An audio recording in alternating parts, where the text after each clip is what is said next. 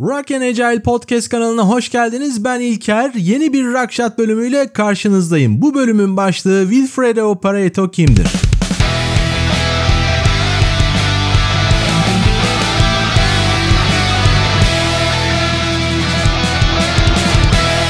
Wilfredo Pareto 15 Temmuz 1848 yılında Paris'te doğdu.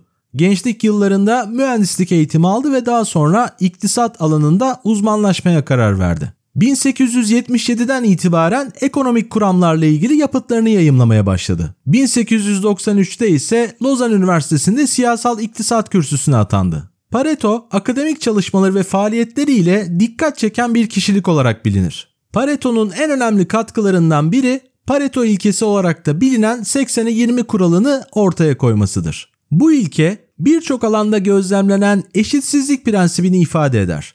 Pareto bu ilkeyi İtalya'da yaşanan gelir dağılımı eşitsizliği üzerine yaptığı bir çalışma sonucunda formüle etmiştir. İlgisini çeken bu eşitsizlik prensibi daha sonra birçok farklı alanda kullanılmış ve önemli sonuçlara ulaşmıştır. Pareto ilkesi belirli bir durumda %20'nin sebep olduğu olayların %80'lik bir sonuç ürettiğini ifade eder. Örneğin iş dünyasında sıklıkla görülen şu durumu ele alalım. Müşterilerin %20'si toplam satışların %80'ini oluşturur. Pareto bunun gibi durumları farklı alanlarda da gözlemleyerek bu eşitsizlik prensibini genel bir kural olarak ifade etmiştir. Pareto ilkesi çeşitli alanlarda uygulanabilir ve farklı sonuçlara yol açabilir.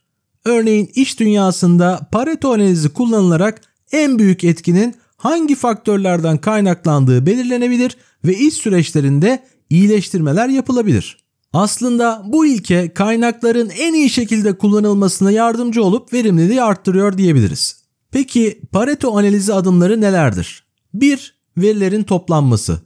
İlgili verilerin toplanması ve analiz edilebilir hale getirilmesi.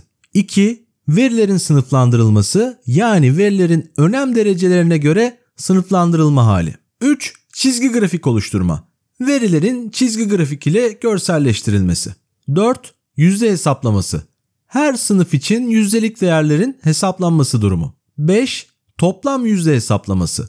Her sınıfın yüzde değerlerinin toplamının hesaplanması. Ve son olarak 6. Analiz ve iyileştirme. En büyük yüzde değerine sahip olan alanların analiz edilerek iyileştirme çalışmalarının yapılması.